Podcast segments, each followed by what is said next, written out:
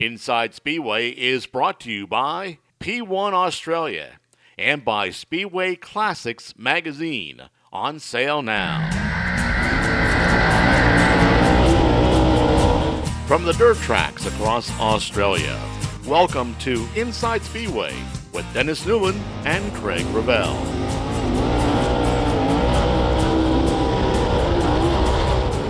Well, thanks very much to Sean Wood from the Dirt Track channel there. I'm Craig Revell and Dennis Newland. It's a pleasure to have you working with me on this show. It should be uh, an interesting one for both of us, I'm sure. Oh, it certainly will be, uh, Craig, and uh, thanks for the invitation to be involved. I'm absolutely delighted. Thank you. It was an interesting week to kick off the show, too. The Australian Speedway Championship came to its conclusion, not without its share of dramas either, was it, uh, Dennis, with the first round having to be abandoned? Oh but uh, out yep. at Gilmore Speedway, Max Fricke did the job and yep. has gone back to back now for yep. the uh, Australian Speedway Championship, or for the solos, as some of us like to call them. Yeah, exactly right. Uh, Max Fricke um, is certainly um, a rider who's got a big year ahead of him, Craig. Um, not only the fact that uh, he won and retained his Australian Championship and successfully, like successfully defended the trophy, but uh, it's a big year with the uh, Grand Prix rounds he's involved with. And uh, it's very interesting to note, too, with uh, Max Fricke. Um, he's declined to ride for the Bellevue Aces in the British League this season, the Premiership, concentrating more on the rounds in, in uh, sorry, the clubs in Sweden and Poland.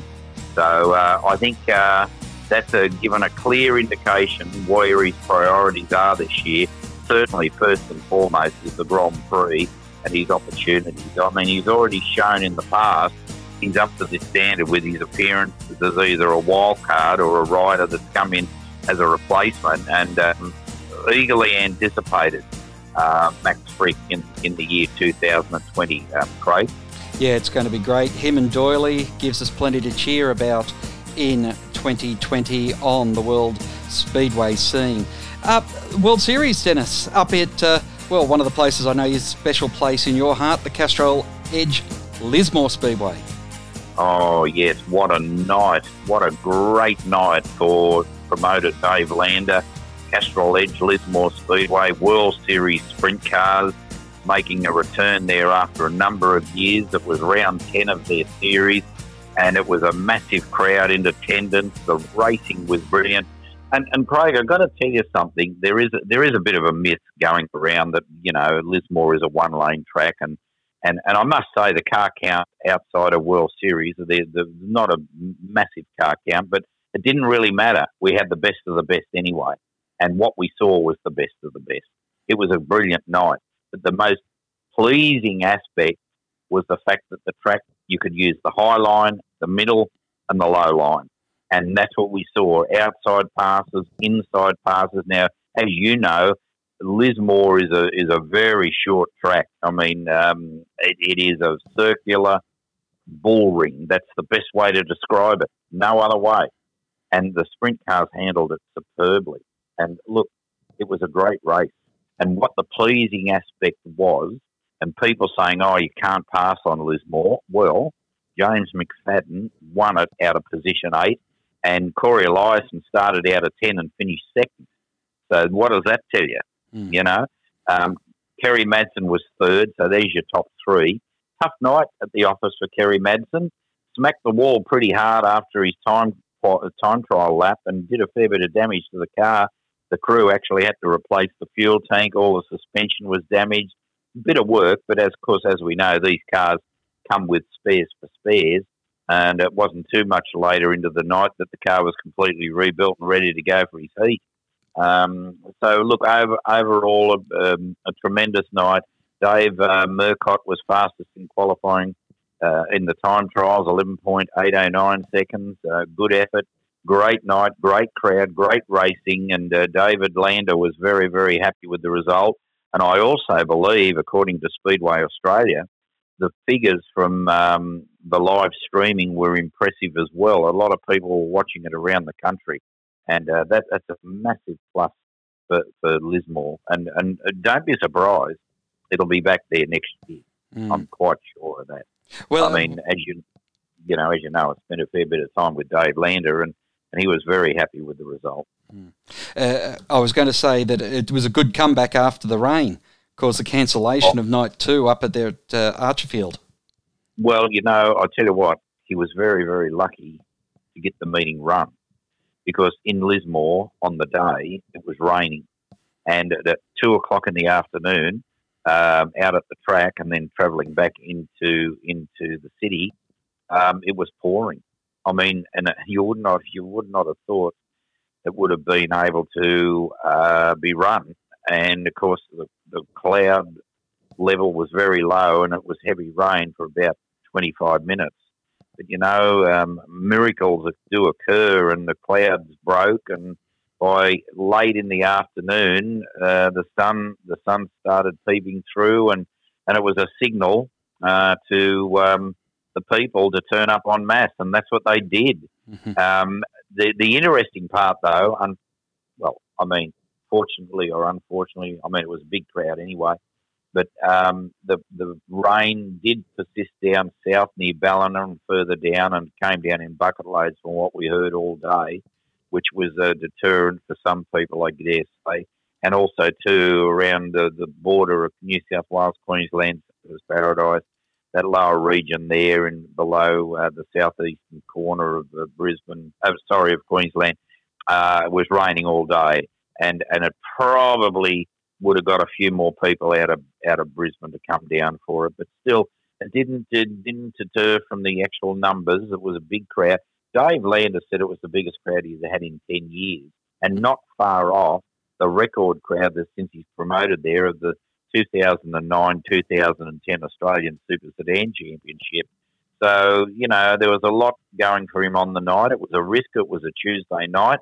And we know that, um, you know, um, a midweek meeting, particularly World Series, which doesn't come cheap, that's one point. A lot of people said, well, he would have done all right tonight. Oh, gee.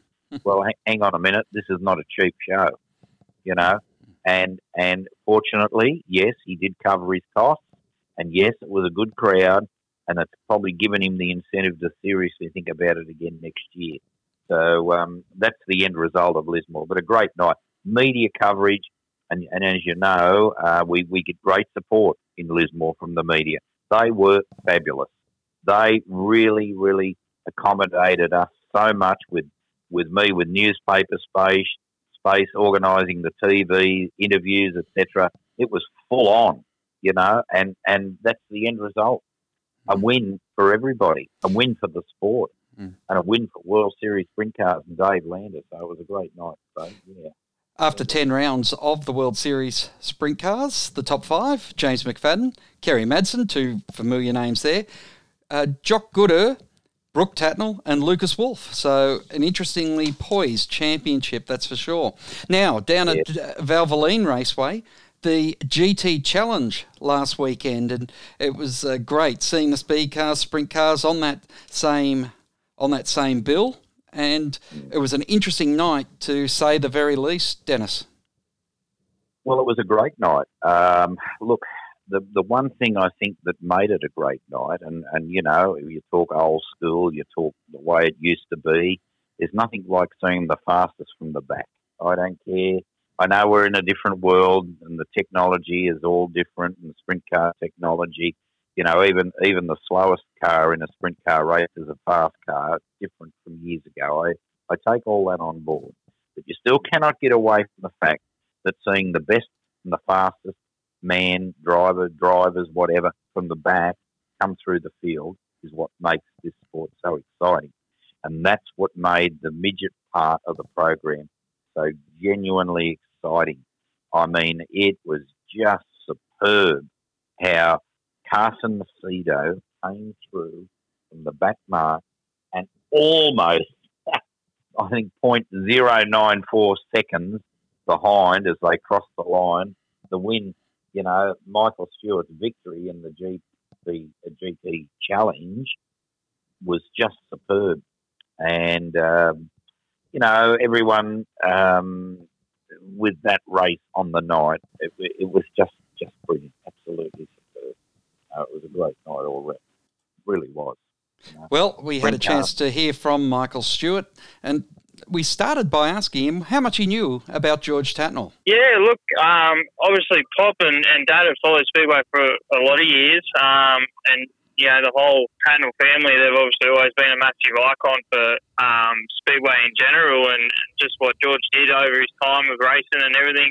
Um, I remember when I was a young fella first going to Goulburn Speedway, and it was not long after his passing, and you know the um, sort of rapport that everyone had about George and everyone that um, had words to say about him was pretty special to see that. And um, personally, I didn't really get to watch him race or see him race. I've seen a lot of videos of him um, since, and yeah, he was a pretty spectacular race car driver. And uh, yeah, that certainly shows in Brooke now being one of the legends of this era, um, and he's certainly a person that I look up to. It's a 2024 Michael Stewart where he's doing double duty at a lot of races, so we found out what he was doing for the rest of this season. Well, we're still going to be doing double duties in the Global Racing Doll before you do get the Group Sprint Car. Um, we're looking to chase down the uh, USC Challenge still. Um, we're going to do the last three rounds of that. Uh, still pushing with the Parramatta speed car scene, um, absolutely. And we're going to be doing the Australian Speed Car Championship at Warrnambool. Um, we're really looking forward to that, and obviously chasing down the New South Wales title and the 50 lapper at the end of the year. That's something that everyone's looking forward to. So we'll certainly be kicking on with our program um, as we have been, and we'll be chasing double duties every time we can do it. Um, yeah, just trying to get as much racing in as we can. Obviously, the sprint car deal is pretty full on for me, and, and the team's putting a lot of effort in. So we're really trying to do good things there. And um, yeah, we'll fit speed car in sort of when we can, and, and if we can run double duties, it's great. It gives us great exposure, and it's it's uh, certainly makes the night a bit faster, and you sort of get do a lot more racing when you're doing the double duties, that's for sure. Michael Stewart joining us there with his thoughts on winning the GT Challenge last weekend, and he certainly has proved to be very fast. Now, one thing, Dennis, that I know we're both mindful of is uh, because you're based in New South Wales, I'm based in the ACT, it could become very Sydney centric, our show, but uh, we are going to be very mindful of going around the country throughout the, uh,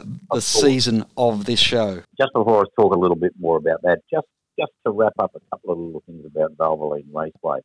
Carson Macedo um, also took out the uh, Sprint Car A main on uh, last uh, weekend at Valvoline Raceway. Marcus Dumesny was second and Jake Jackson Delamont third. Interesting, the Speed Week tournament, although he never won a main event, Craig, Mark, Marcus Dumesny was the Speed Week champion. Uh, great effort. I just wanted to put that in. Just mm-hmm. uh, what you were just saying, preempting that. Yes, that is correct. It is a national program and there's a lot happening on the national scene uh, for the remainder of the season. Plenty of events coming up for sure. So, to head across the strait, as it were, congratulations to Brock Webster, who claimed the Tasmanian Speed Car Championship last weekend at Carrick Speedway.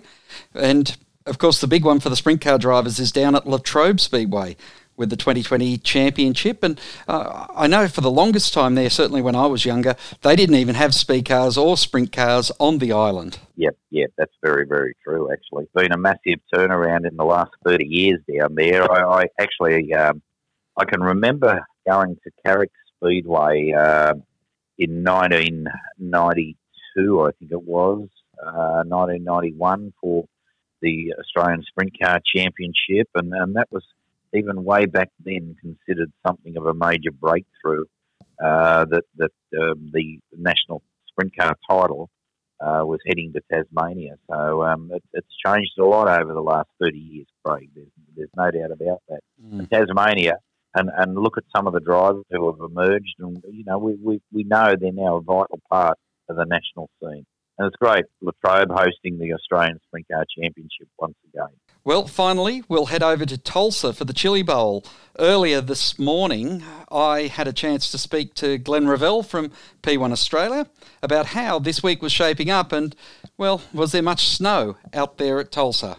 No, it's actually quite warm this week here in Tulsa. Um, uh, previous years there's been lots of snow and not real nice, but it's um, it's actually sun like today. Sun's out and it's it's not too warm. How's the crowd built up over the course of the week? Oh, yeah. Yeah, it's actually, I think this year compared to last year, like early in the week, it's a hell of a lot busier than what it was previously, which is, is good. It's it's a marquee event over here. and you're supporting a number of competitors that are running the P1 of Australia equipment over there. Yeah, our customer base is expanding, and we're working with a lot of different teams, and they're all happy. And we, one of our teams had a had a win on opening night, which is really good. And um, it's a long week though. It is indeed. Well, Glenn, great to catch up with you and enjoy the rest of your time at the Chili Bowl for 2020. Thank you very much. And just, just quickly, Kaidon Brown from Australia out of Sydney, he had his qualifying night last night and um, he, I'm pretty sure he transferred into the A main and I think he might have run in the top 10 actually, which is a really good effort for, the young Kaidon. He's, he's a leading light in Australian speed car racing and one one to certainly look out for. And Dennis is no doubt Kaidon is putting his name on the map over there once again. Yeah, he is. I can give you an update on that. He finished ninth in the A main, Craig. That's exactly right. Also out of Brisbane, Barry Valentino is over there. He's got a two car team, and uh, Peter Paulson's driving the other car, and the team's well equipped. And uh, he runs on Thursday night, so um, we'll keep uh, the interest there as far as the Australian involvement is concerned. Keep your eyes open for the statistics and the results of these upcoming nights at the Chili Bowl, and um, we, we would like to see um, you know the Australians do well.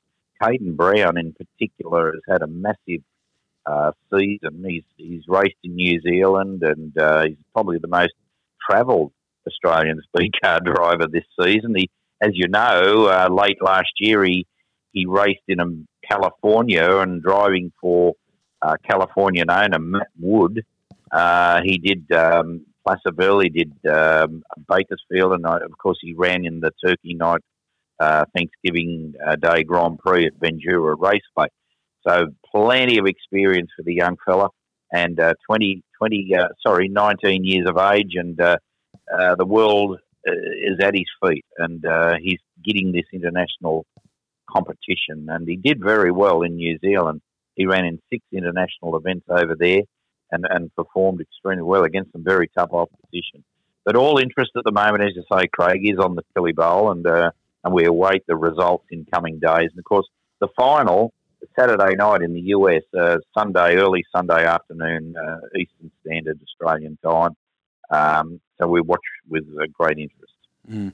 Well, we'll take a pause for the moment and come back with our feature interviewer this week, who, well, probably no surprise to some, it's Howard Revell. Inside Speedway is available on sportsradio.com.au, iTunes, Spotify, and the DirtTrackChannel.com. Dennis, it's interesting when we get to have a chance to chat to different people from the Speedway scene, and as it's Legends Week on the show, we decided we'd kick it off with Howard Revell. It's great to have Howard on the program. How are you, Howard? Good to talk to you. Yeah, very well, thanks, Dennis and Craig. I guess, um, Howard, uh, changing times on the Sydney scene. Um, how do you feel about all of this? Uh, you've seen all this years ago with the the uh, closure of the Sydney Showground, and of course, uh, uh, that was a big loss in Sydney. You, you've been through all this once before. Well, yeah, that's right. Um, losing the Sydney Showground was, well, a bit of a kick in the pants for most of the competitors because Sydney Showground was uh, a unique racing circuit. Um, anyone that ever raced there will always tell you uh, it was one of the best venues they ever raced at. Uh, it had an atmosphere about it. Um, racing would start with the solos into the sidecars, and then speed cars would come on a little later in the evening. But the atmosphere at the showground was just enormous. As soon as the tapes would fly up, all the lighting would go down in the grandstands, and the only lighting on the uh, perimeter was over the top of the track.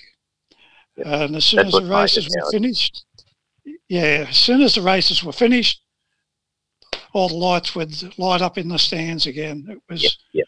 just yep, completely was, different. Yep, it was a show within a show. There's no no question about that. The massive crowd.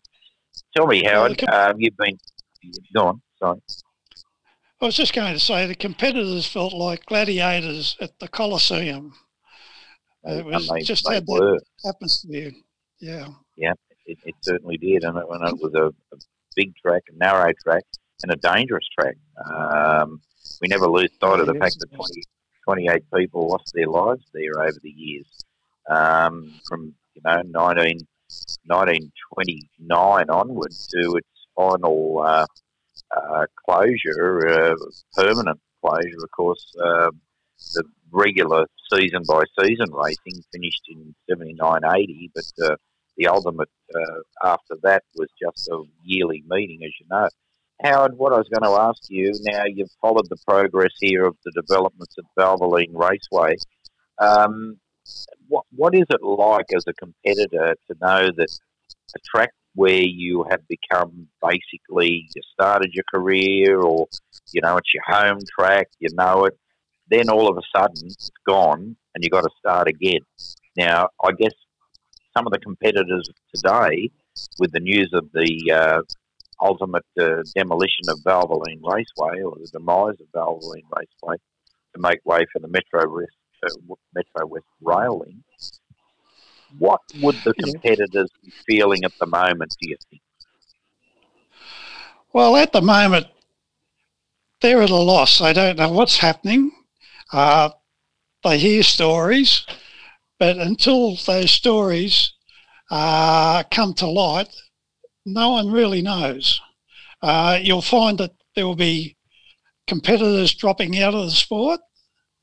Um, distance is another thing for some. They people that live on the north side of Sydney, they're not going to be travelling all the way over to the uh, western side to racing. So you'll probably find that there'll be people lost there as well. Um, with the Sydney Showground, we were sort of moved out to Liverpool, uh, and that was a completely different experience altogether because we came from a tra- traditional racing circuit with solo sidecars and speed cars. Then we went to a circuit which was prominently sedan cars. So it was just a different atmosphere altogether. And of course, in the uh, latter, I don't, go on. You're. Yeah, I was just going to say, in the latter stages, of course, around around the, the, the later latter part of the 60s, of course, uh, like the 1968 winter season was the first appearance of Ezra Midgets at, at Liverpool, but you still had the Sydney Showground even in those days. So you're going from one to the other, uh, which was quite a transformation. A D-shaped, smaller circuit at Liverpool, and uh, uh, and the third of a mile egg-shaped Sydney Showground. But Howard, what I was going to say, the most critical thing with the news of Valvoline Raceway and and uh, ultimately when the lease runs out on the 30th of June 2021, that will be it, according to how it stands at the moment. And, and, a, and a day in politics is a long time, so we can only go on what we've we've got and what we've heard and all the, the, the news of, of surrounding all of this. But I think the most important thing, Howard, is the fact that we do not need a lapse or a time gap between the old and the new. We saw this happen with the drag racing people who, when they lost Castle Castlereagh, I think they went five years yep. without a, a replacement drag strip. This is the last thing we need for Speedway. Oh, that would certainly hurt Speedway badly. Um, to get something up and running once it's finished is near impossible. Uh, and that oh, yeah. would really damage to sport. Yeah, yeah. And and where does it go to from there, Howard? Well, I mean, if, if it's if not it's if it's not a if it's not a continual flow, what happens? Uh, you'd probably find the speedway will die off in Sydney. Yeah, yeah. That's my feeling. Yeah, yeah um, I, I they cannot. They cannot afford a, a break of any length um, it just won't work. Yeah, yeah. Like that, the new racetrack has got to be up and running when the old one closes. Just, uh, just on that, yeah, just on that, there's been um, a fair bit of discussion about what type of track there needs to be out there at Eastern Creek or wherever it goes. What are your thoughts on that? They need a uh, a reasonable sized track, um, similar length to Parramatta or Valvoline Raceway. Uh, they don't want to go smaller, um, especially for sprint cars. Uh, sprint cars on small racetracks don't really work. It's got to be at least the same length as uh, Valvoline. Surfaces, well, I can't see them getting away from the clay these days. What are your Uh, thoughts on that, Howard? Clay is good you- if it's prepared good and if it's good quality clay. Like when we moved from Liverpool to um, uh, PCR in those days, uh, the clay was very, very tacky. You'd walk across the, the circuit and you'd literally pull your feet out of your shoes. The shoes would stick to the, the clay. And when the speed car started running there, we had so many cars up on two wheels because they were getting so much grip. Even though on the pavement you get grip, but you also get the cars to slip, where you weren't getting that on the on the clay. Yeah, I, yeah, yeah. I just want to reiterate on a point that you made. I thought was was valid. Um, we, we do not want a bull ring, um, although I just come from Lismore on Tuesday night and I found saw them probably one of the best sprint car races I've ever seen on a bull ring. But that's the exception to the rule. It was World Series, and each each of the drivers professional and all the rest of it. But we do need a track to accommodate today's sprint car and speed car technology. Uh, definitely we- you know, we, we do not want a, a really small track. We need a properly built speedway track in, in Sydney that'll take us to the future, not only technology wise, facility wise. It's got to be done properly, Howard. That's right. No, I, I only hope the people involved in doing this uh, new track program are aware of what's involved. Um, it's just not a five minute job to build a racing circuit. And I don't know if these guys are switched on enough to realise this. What's needed in facilities, spectators. Uh, it's just, they should have been planning this months ago. Uh, Whether they have that. or not, I don't know. I don't know. I, I, I Um, agree with. Howard, just uh, by way of wrapping this segment up, you've raced on a lot of tracks, not only here in Australia, but also in the United States and New Zealand. If you had to build a track, what would be your blueprint? Well, I, I was very fond of Western Springs, the old Western Springs. So you want a Uh, velodrome around it? yeah, well, that won't work either. um, it was quite good. There again, PCR, uh, sorry, uh, Liverpool City Raceway in the early days was quite good. However, that was for the cars back in that era. The cars today uh, are getting more uh, suspension travel, more drive, and um, they need something better than what Liverpool was in the early days. Um, so to answer your question, the tracks I raced on back in the 70s are not suited for today's cars. Uh, but the, the shape of, um, of uh, Western Springs, I did like that. And there's a couple other racetracks in America which I thought were pretty cool, but um, today they're just not working like with the, today's cars. I know the chili bowl's on at the moment, and that's a little boring, but it's a show. That that, that race is not for anything. It's just a, a show race. Uh, they get the entries there. It is small. but A lot of damage does occur. Uh, it's not a track you'd want to race at every weekend. So yeah, I'm glad I'm not planning it. Well, thanks very much for your time and for being our first guest, or our first major guest, on Inside Speedway. Well, thank you very much, guys, for having me on. Been a Great pleasure. to have you, Howard. Yeah, absolutely. Delighted to have you on the show. Thanks very much, Howard. Yeah, thank you for your time. So, from the past, Howard Revell, what are you looking forward to this weekend, Dennis? Well, uh, Valvoline Raceway here in Sydney uh, has got the ultimate uh, Speedway Nationals. That's probably the prime event in the country. this weekend. Um, very impressive lineup of talent again, featuring prominent Americans and, and interstaters. And a lot of the drivers from World Series sprint cars are heading down the coast and heading on down to Warrnambool, And of course, as we know, the the emphasis will soon be on the Grand Annual Sprint Car Classic at Premier Speedway Warrnambool. That is a magnitude, a massive event. Um, so uh, it'll be a top show, two week, uh, two nights, uh, uh, Friday and Saturday night, January 17 and 18 at Valvoline once. I, I, do think on the national calendar, that is probably the, the pick of the event. Well, we look forward to seeing how that all pans out in the weekend ahead. And Dennis, look forward to catching up with you next week as yep, we, uh, we talk more inside Speedway. Good. Thanks very much, Craig. Tune in next week for Promoters Week on Inside Speedway. Inside Speedway is produced by Thunder Media.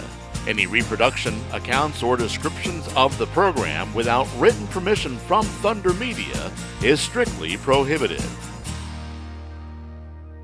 Inside Speedway is brought to you by P1 Australia and by Speedway Classics magazine on sale now.